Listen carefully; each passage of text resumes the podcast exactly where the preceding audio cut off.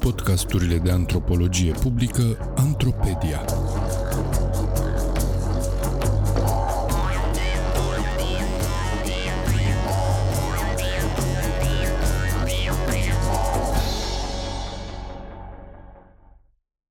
Ecologia politică a periferiilor Europei. Un text scris de Lucian Vesalon pentru Sfertul Academic, citit de actorul Daniel Popa. Acest text are la bază fragmente adaptate din Lucian Vesalon, Ecologia politică a postcomunismului, editura Universității de Vest, Timișoara, 2017. Ecologia politică explorează relațiile dintre comunități și natură, cu precădere în lumea postcolonială. Ecologia politică ne arată cum natura este ceva intrinsec politic, altfel spus, cum politica, prin diverse forme ale puterii, participă la fabricarea mediului înconjurător.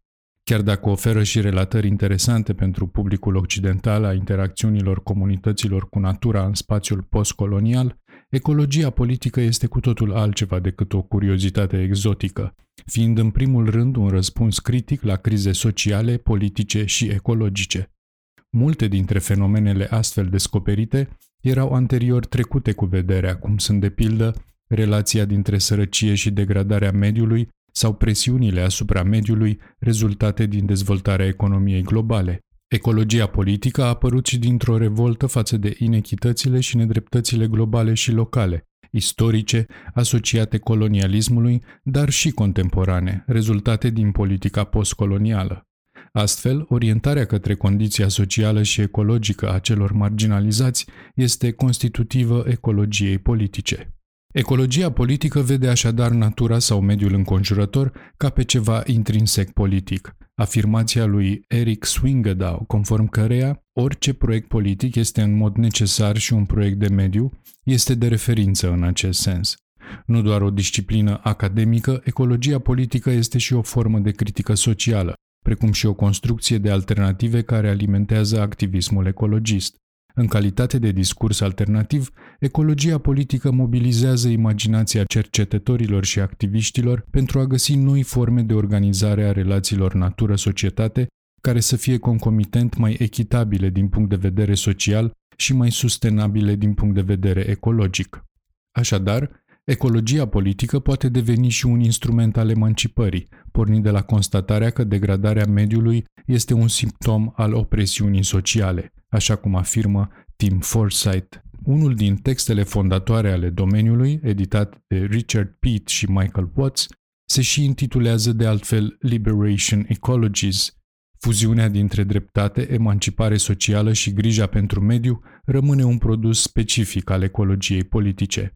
În paralel, voci noi din lumea postcolonială aduc propriile discursuri critice și problematizează mediul înconjurător din perspective de multe ori radical diferite de discursul științific și ecologist occidental.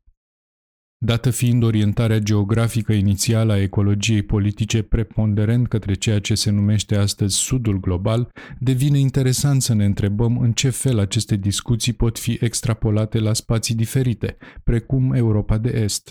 Astfel, ecologia politică a periferiilor Europei este încercarea de translatare, adaptare și extindere a eforturilor de a înțelege relațiile natură-societate din spațiul postcolonial în cel al periferiilor Europei. Europa de Est și ideea de periferie europeană sunt categorii controversate și puternic amprentate politic și cultural. O altă serie de dificultăți apar și din substituirea dihotomiei nord-sud de la nivel global cu cea de est-vest. Mai mult, o ecologie politică a periferiilor Europei include atât periferiile sudice ale continentului, cât și periferiile așa numite interne, urbane sau rurale din Europa. Societățile est-europene au fost și încă sunt asociate sărăciei sau subdezvoltării. Acest lucru trebuie desigur raportat la contextul sărăciei extreme în care trăiesc sute de milioane de oameni la nivel global. În Europa, dezvoltarea bazată pe inegalități economice mari și disparități sociale pronunțate între marile centre urbane și restul țării este invariabil asociată periferiilor estice. Din perspectiva ecologiei politice, este semnificativă relația dintre condiția socioeconomică și mediul înconjurător. În particular, este important felul în care inegalitățile sociale și economice se transferă asupra interacțiunii populației marginalizate cu mediul, cu resursele naturale, așa cum demonstrează Paul Robbins. Primele corelații stabilite în ecologia politică între sărăcie și degradarea mediului identificau o spirală descendentă prin care sărăcia conduce la degradarea mediului, care la rândul ei reproduce și adâncește sărăcia. Acest lucru a fost observat de către doi dintre pionierii domeniului, anume Piers Blaikie și Harold Brookfield. Ideea unui ecologism al săracilor a fost propusă de către Juan Martínez Alie pentru a înțelege relația cu mediul a populațiilor marginalizate din sudul global. Această idee merită extrapolată la periferiile Europei. Ecologismul săracilor este mai greu de recunoscut pe teren, pentru că nu folosește limbajul, formele de exprimare și repertoriile de acțiune specifice ecologismului occidental. Acest tip de ecologism implică prezența unor conflicte de mediu care opun comunități locale, cel mai adesea din mediul rural, unor proiecte precum cele de dezvoltare industrială sau de exploatare a resurselor naturale, de exemplu, mari uzine, construcția de hidrocentrale sau deschiderea unor mine. Aceste conflicte de mediu rămân adesea experiențe locale relativ necunoscute publicului larg, dar care au o semnificație fundamentală pentru cartografierea ecologiei politice a periferiilor Europei. Pornind de la ideea acestui ecologism al săracilor, putem vedea în ce măsură inventarul propus de către Martínez Alie pentru sudul global are un corespondent și în estul Europei. Iată doar 3 astfel de exemple. Un prim astfel exemplu poate fi lupta împotriva rasismului ecologic. La început, legat de experiențele populațiilor de culoare din Statele Unite, ulterior problematică extinsă la nivel global, rasismul ecologic este un important subiect academic și de activism ecologist. În România se discută la nivel incipient despre costurile degradării mediului suportate de anumite grupuri marginalizate, precum romii. Identificarea romilor ca o categorie rasială rezultă din procese de rasializare realizate prin diverse discursuri și practici social-politice. O situație relevantă este cea de la Pata Rât, lângă groapa de gunoi a municipiului Cluj-Napoca, unde apare un caz de segregare și ghetoizare, concomitent cu unul de victimizare ecologică. Acest fenomen, care nu e unic, ci doar dintre cele mai cunoscute în România, este în același timp și unul de rasism ecologic.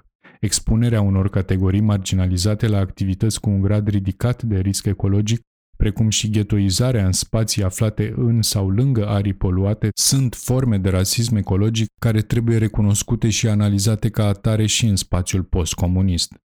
Un alt exemplu de ecologism al săracilor este apărarea râurilor, cu manifestări precum protestele împotriva construcției marilor baraje. Printre cele mai mediatizate costuri umane și naturale ale construcției de mari baraje au fost în India, la Narmada, și în China, prin construcția complexului hidroenergetic Cele Trei Strâmtori. Multe cazuri sunt în atenție, din Uganda și Tanzania până în Brazilia și Canada. Doar în India, până la finalul secolului trecut, au fost dislocați, adică forțați să își părăsească locuințele și să devină migranți, peste 20 de milioane de oameni, din cauza construcțiilor de baraje. În general, construcția marilor baraje ridică imense probleme sociale și de mediu, așa cum arată cercetători precum Michael Cernea și Thayer Scudder. România socialistă a construit mai multe mari baraje care, pe lângă uriașe costuri de mediu, au implicat strămutarea forțată a multor oameni și distrugerea localităților. Cele mai mari proiecte au fost Porțile de Fier și Bicaz. După 1989, construcția marilor baraje este practic stopată, dat fiind că presupune resurse politice, economice și umane pe care statul nu le mai poate mobiliza. Dar, pe de altă parte, în România apare o evoluție specifică privatizării resurselor naturale și sistemului energetic, anume construcția de microhidrocentrale. O mare parte din acestea sunt construite în arii importante din punct de vedere ecologic, precum zona munților Făgăraș. Acestea prezintă toate datele pentru mobilizarea unor acțiuni de apărare a râurilor. Un alt caz interesant pentru Europa de Est este cel al biopirateriei. Pe scurt, Aceasta se referă la exploatarea resurselor biologice și a cunoașterii tradiționale fără consimțământul comunităților locale sau autorităților și fără compensații adecvate. Biopirateria este considerată unul dintre fenomenele asociate globalizării neoliberale și a relațiilor inechitabile dintre nordul și sudul global. Unele activități din domeniul agriculturii intensive și a bioprospecțiunilor în România pot deveni subiect al discuțiilor despre biopiraterie. Deși există în Europa de Est mișcări de protest și controverse legate de practicile din agricultura industrială și din ingineria agricolă, acestea nu au fost încă racordate la cadrul biopirateriei. Alte manifestări ale ecologismului săracilor în Estul Europei sunt conflictele miniere. Mișcarea de opoziție față de practicile industriei miniere este una dintre cele mai ample mișcări ecosociale la nivel global, conflictele miniere fiind extrem de numeroase, mai ales în țările din sudul global. România participă la această mișcare prin mai multe conflicte și proteste, cea mai cunoscută fiind, fără îndoială, opoziția față de deschiderea unei mine de aur de suprafață în Munții Apuseni, la Roșia Montană. Această mișcare a constituit cea mai vizibilă internațional și cea mai documentată formă de acțiune ecologică dintr-o țară est-europeană. Cazul Roșia Montană include multe dimensiuni importante în ecologia politică, precum costurile sociale produse de strămutarea forțată a populației, riscul ecologic implicat de utilizarea procesului de cianurare, costurile ecologice legate de distrugerea mediului prin deschiderea unei mine de suprafață, distrugerea ireparabilă a unui peisaj montan și a unor localități, costuri de mediu legate de gestionarea deșeurilor industriale pe termen lung. La un nivel mai general, protestele de la Roșia Montană atrag atenția și asupra politicilor de privatizare a resurselor naturale în Europa de Est. Aceste conflicte ecologice și particularizările pentru periferiile Europei demonstrează că nu există un singur tip de discurs ecologist considerat normal, ci o serie de interese și acțiuni ecologice diferit articulate în comunitățile locale și formulate în discursuri diverse, de la revendicări ale accesului la resurse naturale colective, păduri, ape, pământ și protejarea acestor resurse, la protestele împotriva marilor proiecte industriale care externalizează costuri de mediu asupra comunităților și ecosistemelor. Aceste mișcări demonstrează cum degradarea ecologică nu apare doar pentru că nu se respectă legislația de mediu sau pentru că există corupție. Degradarea mediului nu apare nici doar pentru că în estul Europei există o societate civilă slab dezvoltată sau valori ecologice puțin prezente în societate. Mai mult, degradarea mediului nu este o anomalie locală și accidentală, fiind, dimpotrivă, o trăsătură constitutivă și structurală a modelului de dezvoltare economică experimentat în periferiile estice ale Europei. Accentul rural al ecologiei politice este direct relevant pentru societățile Europei de Est. Totuși, conflictele ecologice exemplificate mai sus ne arată și cum categorii fundamentale precum clasă, rasă sau gen trebuie introduse în ecologia politică a periferiilor Europei. Interesul pentru ecologismul săracilor nu trebuie însă să conducă la naționalism sau etnocentrism. Similar, trebuie evitat și pericolul romanțării comunităților locale rurale și a relației acestora cu natura. De asemenea, faptul că discutăm despre o ecologie politică a periferiilor Europei nu trebuie să fie interpretat ca o formă de patriotism ecologic, ci o alegere care ține de nevoia de a integra acest spațiu într-o agendă a ecologiei politice la nivel global.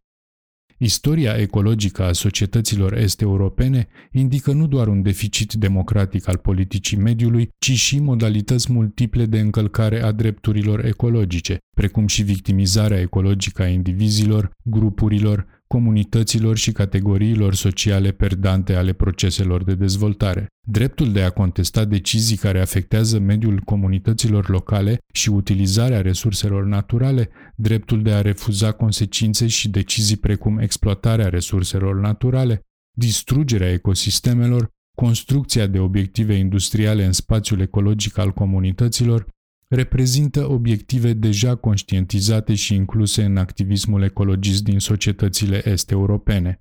Aceste propuneri de reformă ecologică arată și cât de apropiat și disponibil este de fapt orizontul activismului pentru drepturi ecologice. Periferiile estice ale Europei au produs un regim socio-ecologic distinct, iar ecologia politică ne oferă vaste posibilități de analiză critică a relațiilor specifice acestui regim. Venind dinspre ecologia politică, vedem cum examinarea critică a experienței postcoloniale poate oferi o mai bună înțelegere a proceselor socio-ecologice, a modelelor dominante de dezvoltare, dar și a alternativelor disponibile în estul Europei. Ecologia politică a periferiilor Europei susține ideea că dezvoltarea, democrația și imperativul ecologic nu pot fi decuplate fără a produce efecte socio-ecologice ireparabile.